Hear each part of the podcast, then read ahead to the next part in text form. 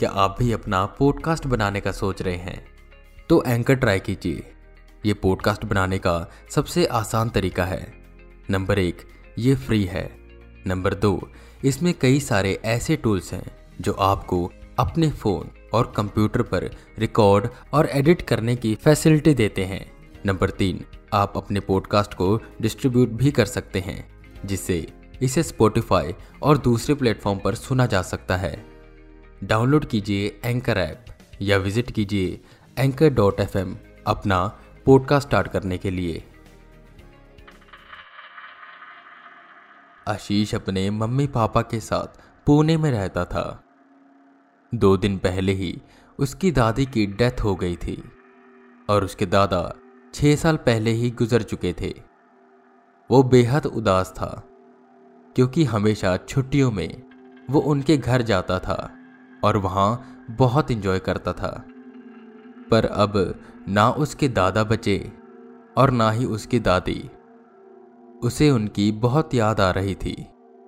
आशीष के mummy papa उसका mood ठीक करने की कोशिश कर रहे थे कि उसी वक्त डोर बेल की आवाज़ आई। आशीष की मम्मी जाती हैं और दरवाज़ा खोलती हैं। सामने एक डिलीवरी वाला खड़ा था। हाथों में एक बड़ा सा पैकेज लिए। आशीष की मम्मी वो पैकेज लेकर अंदर जाती हैं और आशीष के पापा से पूछने लगती हैं, देखो, ये पैकेज किसने भेजा है?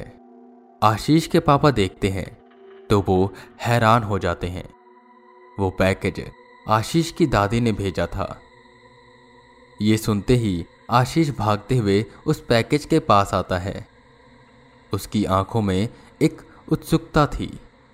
उत्सुकता ये देखने की कि आखिर क्या भेजा होगा उसकी दादी ने। उन्होंने उस पैकेज को खोला। उसके अंदर एक सुंदर सा रॉकिंग हॉर्स था, जिसे देखकर आशीष बेहद खुश हो गया।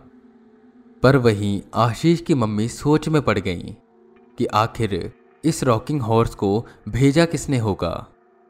और आखिर आशीष के दादी के मौत के बाद ही क्यों? शायद आशीष की दादी को पता था कि उनकी मौत नज़दीक है।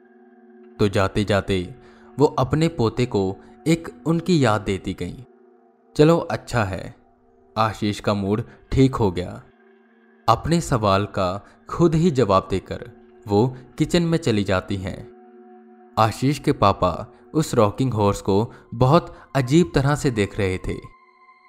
ऐसा लग रहा था जैसे उन्होंने इसे पहले भी कहीं देखा है। पर कहा? उन्हें याद नहीं आ रहा था। उनके मन में ये बात बार बार घूम रही थी। पर वहीं आशीष इस रॉकिंग हॉर्स को पाकर बेहद खुश हो गया था। उस रॉकिंग हॉर्स पर बैठकर वो खेलने लगा। रात को डिनर करने के बाद वो सब सो जाते हैं। रात के करीबन दो बजे आशीष के पापा की नींद खुली। वो वॉशरूम जाते हैं और वॉशरूम से वापस आते हुए उन्हें एक आवाज़ आती है। ये आवाज़ उस रॉकिंग हॉर्स की थी। ये आशीष इतनी रात को भी खेल रहा है। उन्हें लगता है कि आशीष उस रॉकिंग हॉर्स के साथ खेल रहा है। वो उसे डांटने के इरादे से हॉल की तरफ़ बढ़ने लगते हैं, जहाँ वो रॉकिंग हॉर्स रखा था। उन्होंने हॉल का दरवाज़ा खोला और लाइट्स ऑन की, पर वहाँ आशीष नहीं था और वो रॉकिंग हॉर्स वहीं पड़ा हुआ था। उन्हें लगा यह शायद उनका वहम होगा। वो हॉल की लाइट और दरवाज़ा बंद करके वापस अपने रूम में जाने लगते हैं। कि फिर से उन्हें वही आवाज़ आती है। वो जल्दी से दरवाज़ा खोलते हैं और लाइट्स ऑन करते हैं। पर वहाँ कोई नहीं था। उन्हें लगता है कि शायद ये आशीष की शरारत होगी। वो यहीं कहीं छुपा होगा। वो पूरे हॉल में उसे ढूंढते हैं, पर वो कहीं नहीं मिलता। वो उलझन में पड़ जाते हैं कि तभी लाइट्स अपने आप बंद हो जाती है और वो रॉकिंग हॉर्स हिलने लगता है। वो डरते डरते उस रॉकिंग हॉर्स की तरफ़ देखते हैं। उस पर कोई बैठा नहीं था। वो अपने आप हिल रहा था। वो भागकर रूम से बाहर गए और हॉल का दरवाज़ा बंद कर दिया। पर वो आवाज़ उन्हें अभी भी आ रही थी। वो चुपचाप रूम में जाकर सो गई। सुबह आशीष के पापा सोफे पर बैठकर चाय पी रहे थे और चाय की चुस्कियों के साथ अखबार पढ़ रहे थे। जो कुछ कल रात को हुआ, उन्होंने इस बारे में किसी को कुछ न बताया। वो उसे एक बुरा सपना समझ के भूलने की कोशिश कर रहे थे। आशीष भी हॉल में था। और उस रॉकिंग हॉर्स के साथ खेल रहा था। कुछ देर बाद उस हॉर्स की आवाज़ आना बंद हो गई। उन्होंने अखबार हटाते हुए आशीष को देखने की कोशिश की कि आखिर क्या कर रहा है ये? और जैसे ही उन्होंने अखबार हटाया, उन्होंने देखा आशीष उनके सामने खड़ा है और बेहद अजीब तरह से उन्हें एक टक देख रहा है। आशीष के पापा एकदम से चौंक गए और कहने लगे, क्या हुआ बेटा? ऐसे क्यों देख रहे हो? आशीष के चेहरे पर एक मुस्कान आई, पर यह मुस्कान मासूम नहीं, डरावनी लग रही थी। और आशीष ने कहा, तुम मेरे साथ खेलते क्यों नहीं? आशीष के पापा हैरान हुए। आशीष तो ऐसे बात करता ही नहीं। उन्होंने कहा यह क्या आशीष? ये कैसे बात कर रहे हो? जिस पर आशीष ने बात काटते हुए कहा, बचपन में हम साथ में कितना खेलते थे। तुम सब भूल गए। तुम्हारे पापा ने हम दोनों को अलग कर दिया था। क्या तुम्हें कुछ भी याद नहीं? खैर, कोई बात नहीं।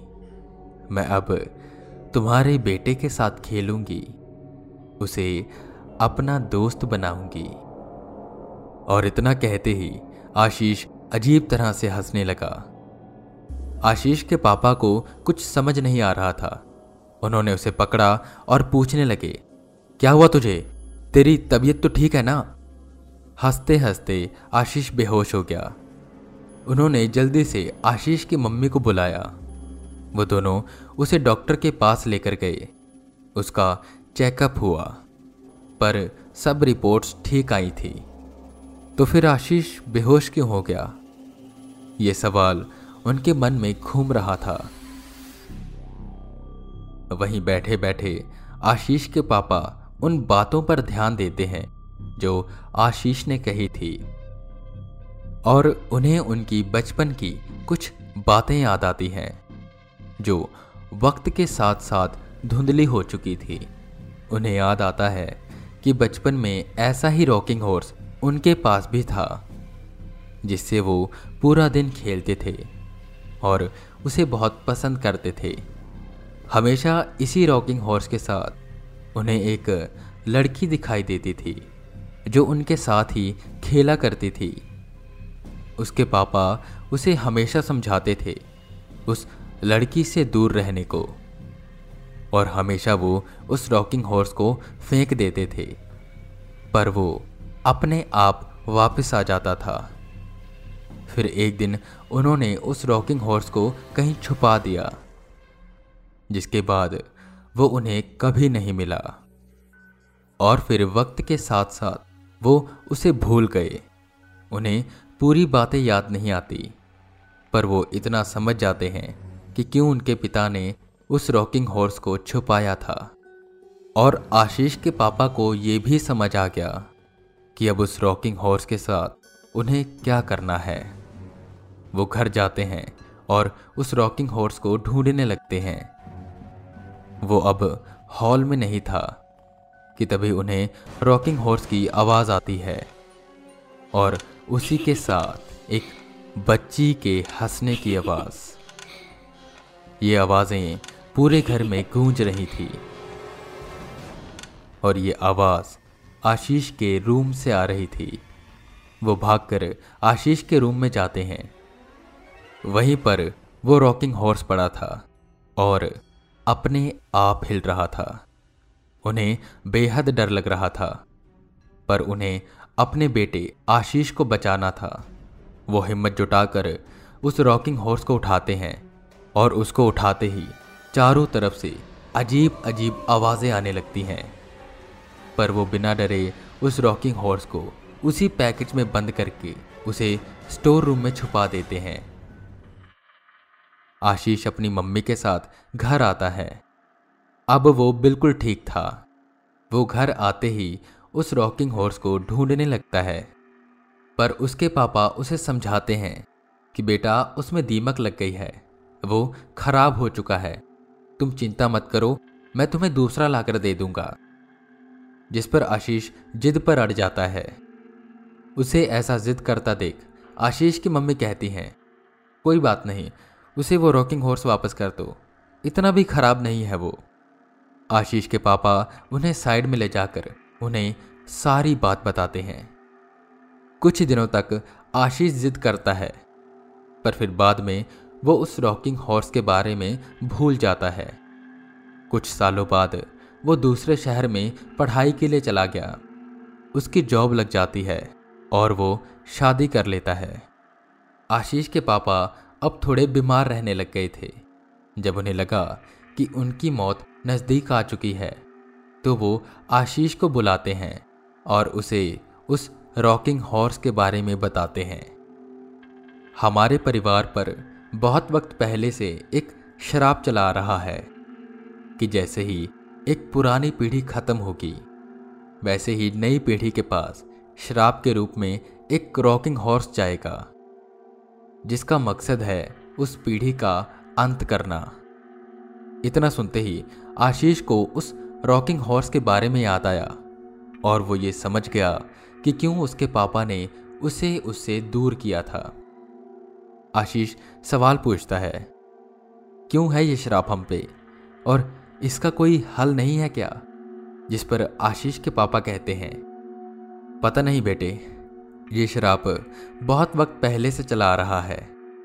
शायद हमारे पुरखों ने कुछ ऐसा पाप किया होगा, जिसकी सज़ा हम आज तक भोग रहे हैं। बस तुम इतना याद रखो, मेरे और तुम्हारी मम्मी के मौत के बाद। वो रॉकिंग हॉर्स एक पार्सल में आएगा। तुम बिना उसे खोले, उसे कहीं छुपा देना। पर अगर हम उसे जला दें या कहीं फेंक दें तो आशीष ने पूछा, जिस पर उसके पापा ने जवाब दिया, नहीं, वो वापस आ जाएगा। तुम कुछ भी कर लो, वो वापस आ जाएगा। तुम बस उसे ऐसी जगह पर छुपा देना, जहाँ उसे कोई ढूंढ ना पाए। कुछ दिनों बाद ही आशीष के पापा की मौत हो गई।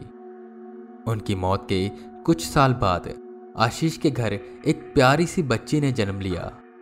और जब वो बच्ची छः साल की हुई तो आशीष की मम्मी की मौत हो गई। और जैसा उसके पापा ने कहा था, ठीक उसके दो दिन बाद एक पार्सल आया। और उस पार्सल का क्या करना है, ये आशीष अच्छे से जानता था। आई होप आपको ये कहानी पसंद आई होगी। और अगर आपको ये कहानी पसंद आई है तो हॉरर टेप को फॉलो करें, अपने दोस्तों के साथ शेयर करें, और अगर आप हमसे जुड़ना चाहते हैं तो आप हमें इंस्टाग्राम पर फॉलो कर सकते हैं। आईडी है हॉरर टेप हिंदी। बाकी, मैं वी के रावत, फिर मिलूँगा आपको एक नए एपिसोड के साथ। तब तक के लिए बने रहे हमारे साथ, और सुनते रहें हॉरर टेप